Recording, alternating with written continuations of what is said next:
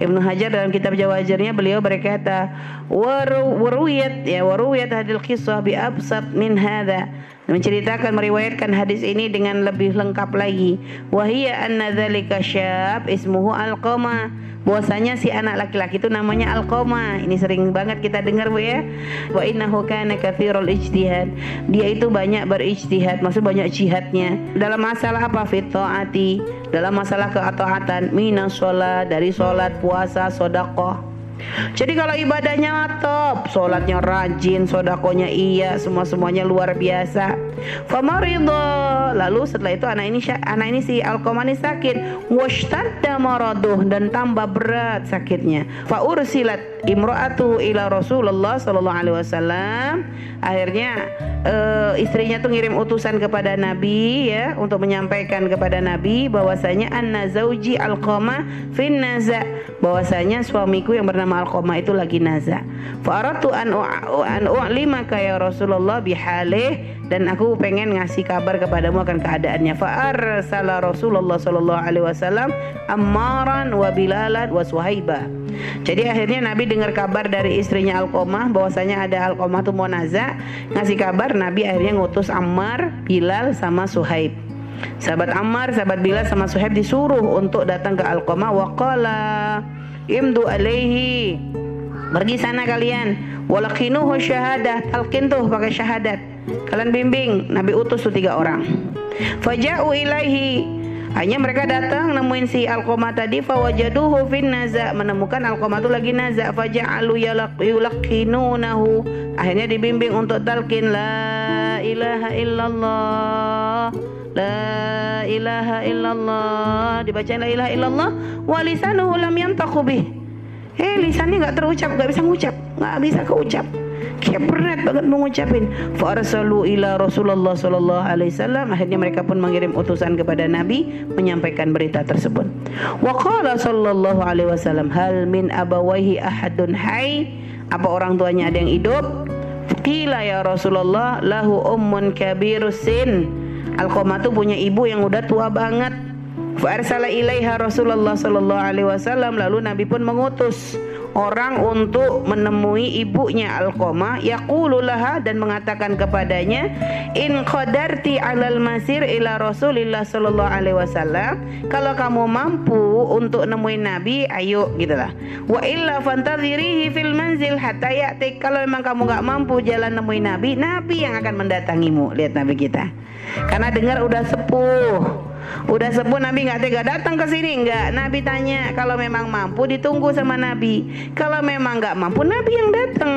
Faja'a ilaiha rasulu rasulillahi sallallahu alaihi wasallam wa akhbaraha bidzalik. Datanglah utusan-utusannya Nabi Muhammad sallallahu alaihi wasallam untuk mengabarkan hal tersebut. Faqalat nafsi li nafsi li nafsihil fida. Aku jadi taruhan nih maksudnya sumpah itu ya. Ya aku taruhannya ana hakun bi ityani. Aku yang paling pantas untuk datangi Rasulullah.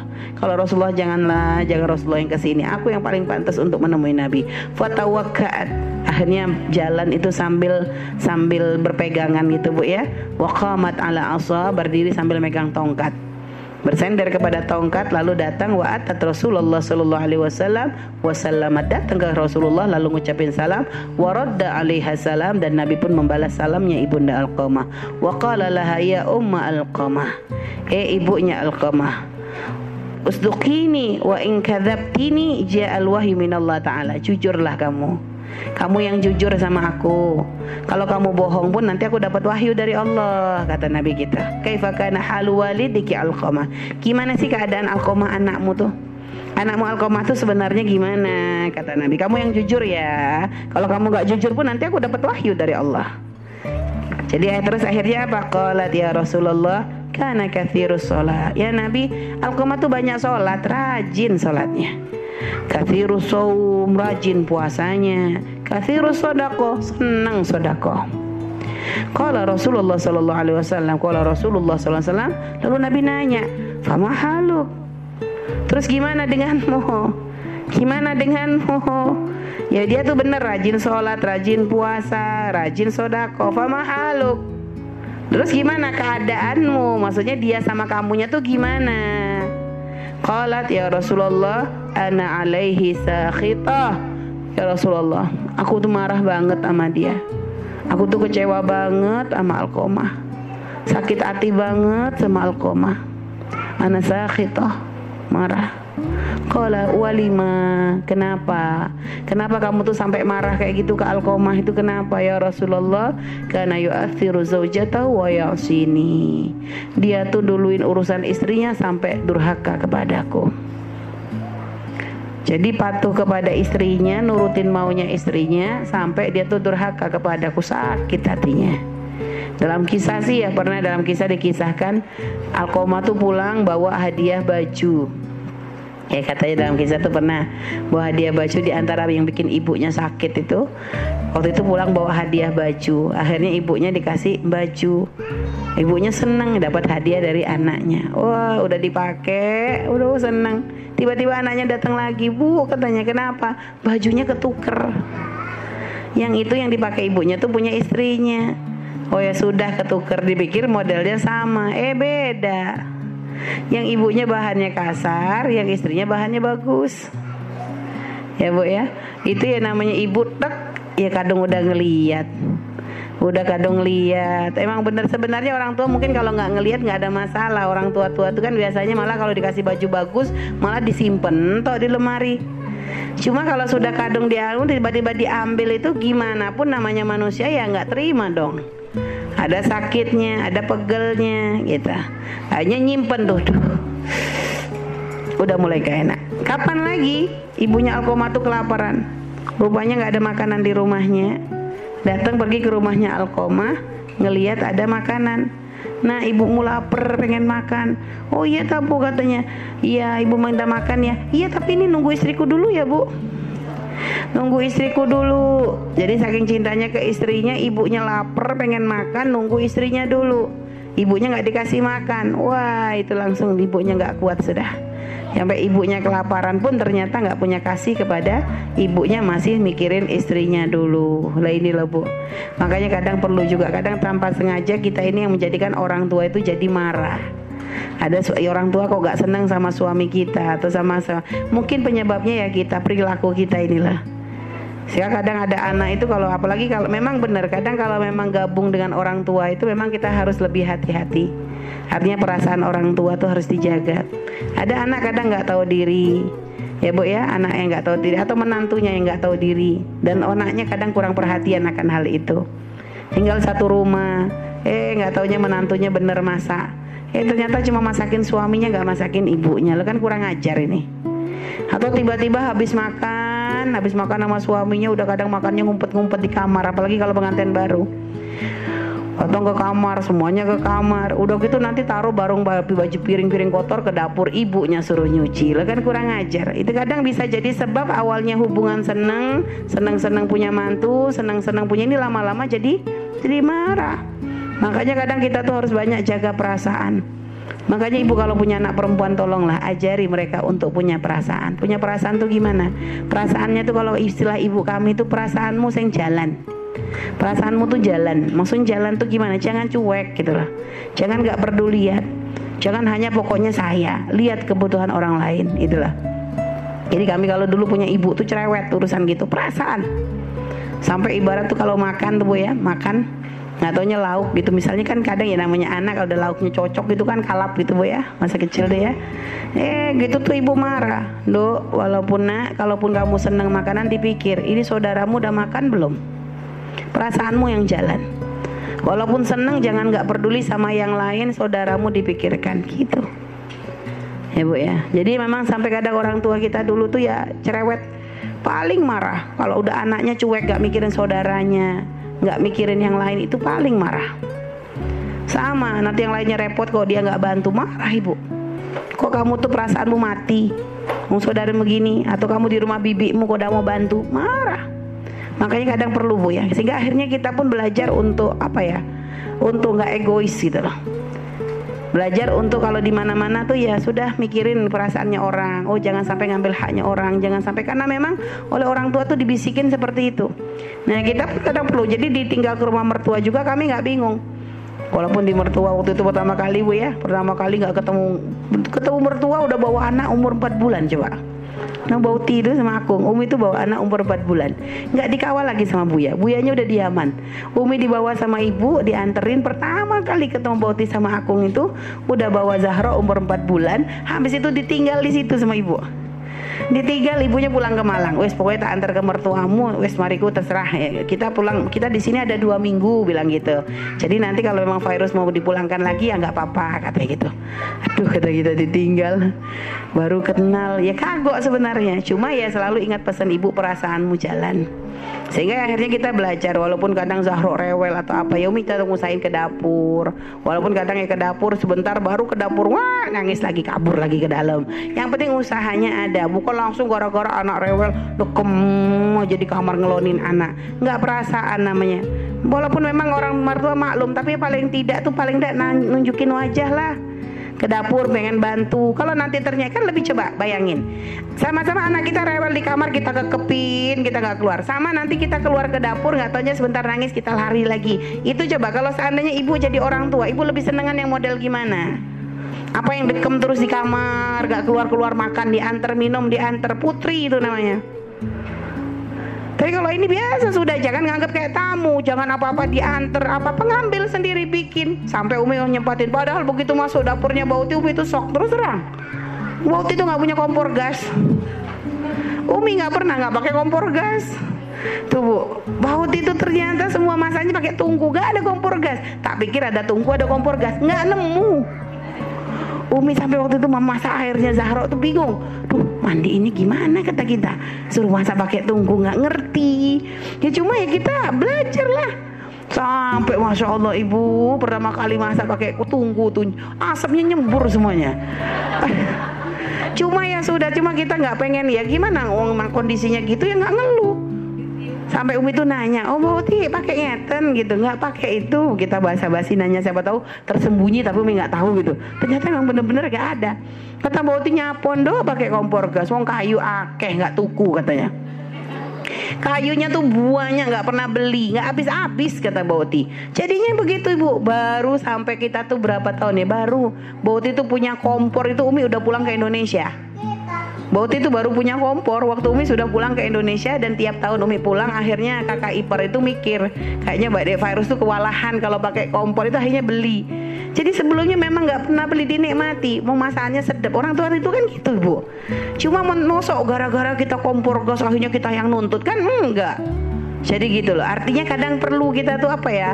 Uh, udahlah pokoknya sebisanya gitu loh ya bisanya memang walaupun walaupun tidak karu-karu walaupun bakar kayunya salah pokoknya yang penting ada usaha untuk gimana ya untuk untuk nyaman dengan orang tua gitu mertua terutama bu ya Mereka kan kadang kita nemuin ada anak cuek mertuanya nyapu malah nonton ada kan model menantu menantu gitu sibuk aja sama suaminya nggak pernah ngurusin mertuanya lah kan ya memang benar mertuanya mungkin satu sisi senang dia perhatian ke tapi kan lama-lama gelo Lama-lama yang namanya hati loh bu, setan itu pinter.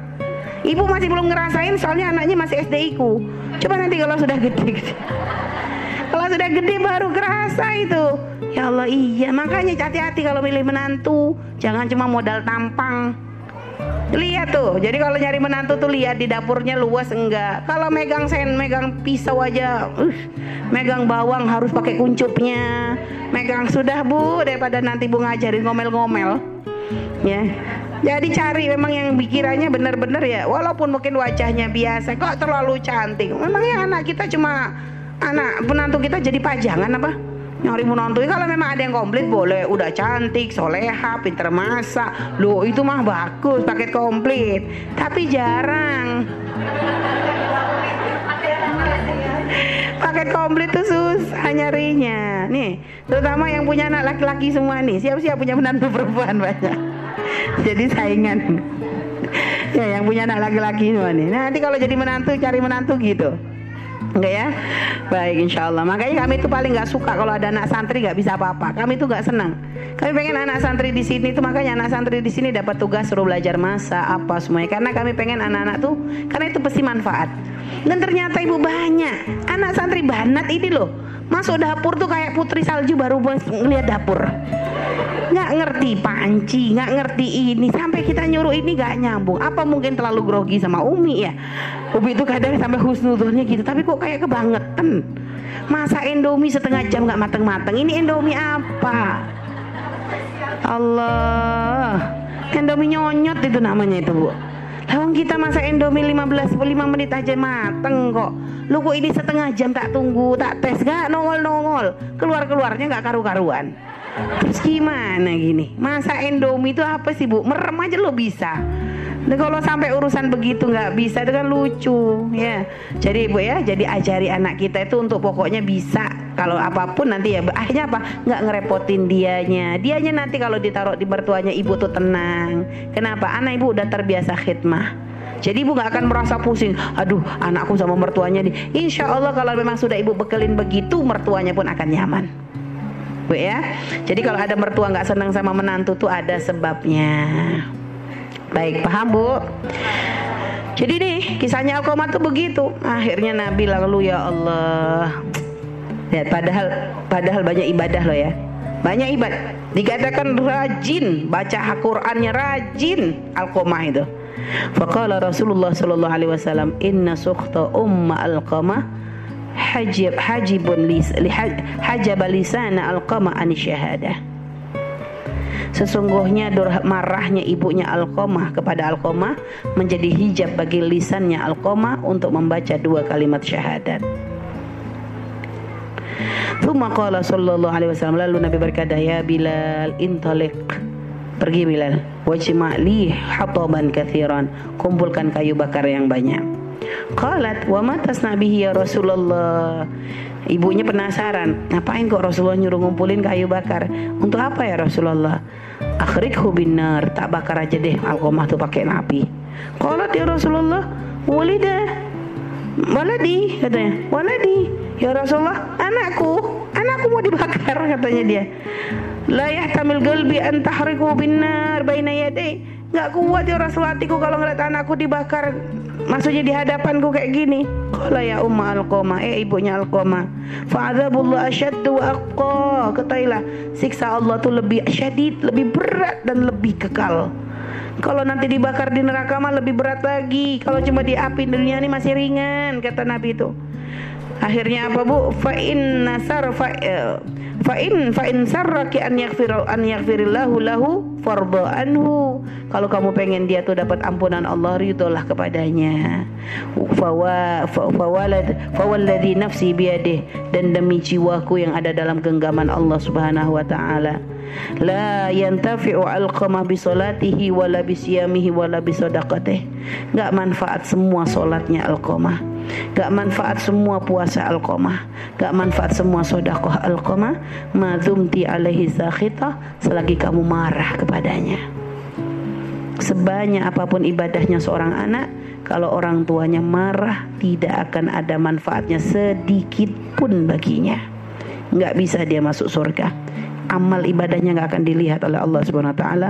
Faqalat lalu ibunya Al-Qamar berkata, "Ya Rasulullah, fa inni asyhadullah, aku bersaksi kepada Allah wa malaikatahu dan aku bersaksi kepada malaikat Allah wa man hadarani minal muslimin dan semua yang hadir dari orang muslim anni qad raditu an waladi Al-Qamah, aku ridho kepada anakku Al-Qamah." Aku ridho ya Rasulullah tak maafin deh semua salahnya Faqala Rasulullah wasallam intalik alaihi ya Bilal ilal liyatu alqamah. Pergi ke Bilal fanzur hal yastati an yaqul la ilaha illallah amla coba lihat Bilal bisa enggak tuh Alqamah tuh setelah ibunya ngomong gini dia mengucapkan la ilaha illallah. Fala'alla ummu Alqamah takallamat bima laysa fi qalbiha hayaan minni. Siapa tahu saja mungkin ibunya Alqamah ngomong gini karena malu sama aku kata Nabi. Mungkin enggak dari hatinya mungkin cuma lisannya saja kata Nabi. Fantalik Bilal. Akhirnya Bilal pun ngintip ke tempatnya Alqamah. Fasami Alqamah yaqul min dakhilid dar. Jadi lalu min dakhilid lalu Alqamah apa Bilal melihat mendengar dari balik dari dalam rumah ucapan dari yang terucap dari lisannya Alqamah la ilaha illallah. Fadakhala Bilal faqala ya haula Akhirnya Bilal itu masuk lalu berkata inna sakhta ummu alqama haja haja balisanu min ani syahada. Ketahuilah eh orang-orang, sesungguhnya marahnya ibunya Alqamah itu menjadi hijab bagi lisannya Alqamah untuk mengucapkan syahadat. Fa inna ridaha atlaqa lisana ya dan sesungguhnya ridhonya Ridhonya ibunya Alqamah menjadikan lisannya tuh bisa mengucapkan hal tersebut. Thumma mata Alqamah min min yaumihi fa hadarahu Nabi sallallahu alaihi wasallam fa amara bi ghuslihi wa tafinihi thumma shalla alaihi wa hadara dafnuhu. Jadi akhirnya mati wafat Alqamah wafat pada saat itu. Dan Nabi pun hadir dalam ikutan ngelayat Alqamah. Fa amara lalu merintahkan untuk memandikan dan meng mengafani. Akhirnya Nabi pun ikut menyolati dan juga hadir di pemakamannya Alqamah. Itu bu ya ridhonya orang tua. Menjadikan akhirnya amal ibadah yang lain-lainnya pun dilihat oleh Allah Subhanahu wa taala. Makanya tolong tolong. Jangan sampai ada yang terhaka kepada orang tua. Tsumma qala ala syafiri kabrih wa Akhirnya Nabi itu berkata di pinggir maksudnya di pinggirnya kuburannya Al-Qamah ya masyarul muhajirin wal ansar. Eh orang orang muhajir dan ansar. Man faddala zawjatu ala ummih fa alaihi laknatullah wal malaikah wan nasi ajmain. Barang siapa mendahulukan istrinya dari ibunya maka sungguh baginya laknatnya Allah laknatnya malaikat dan laknatnya semua manusia La yaqbalullah minhu sarfan wala adla. Allah enggak akan melihat semua amal-amalnya. Illa an yatuba ilallah azza wajal sampai sampai dia itu bertobat kepada Allah Subhanahu wa taala. Wa yuhassin ilaiha lalu berbuat baik kepadanya. Wa yatlubu ridhaha sampai mendapat mencari ridho orang tuanya. Faridallah taala fi ridhaha dan sungguh ridhonya Allah ada pada ridhonya orang tua. Wa sukhtullah fi fi dan murkanya Allah ada pada murkanya orang tua Subhanallah ini Bu ya. Mafaddola. Barang siapa dahuluin istri dari orang tuanya, Allah akan murka kepadanya. Nah ini, ini adalah tentang masalah durhaka kepada orang tua. Wallahu a'lam. Baik.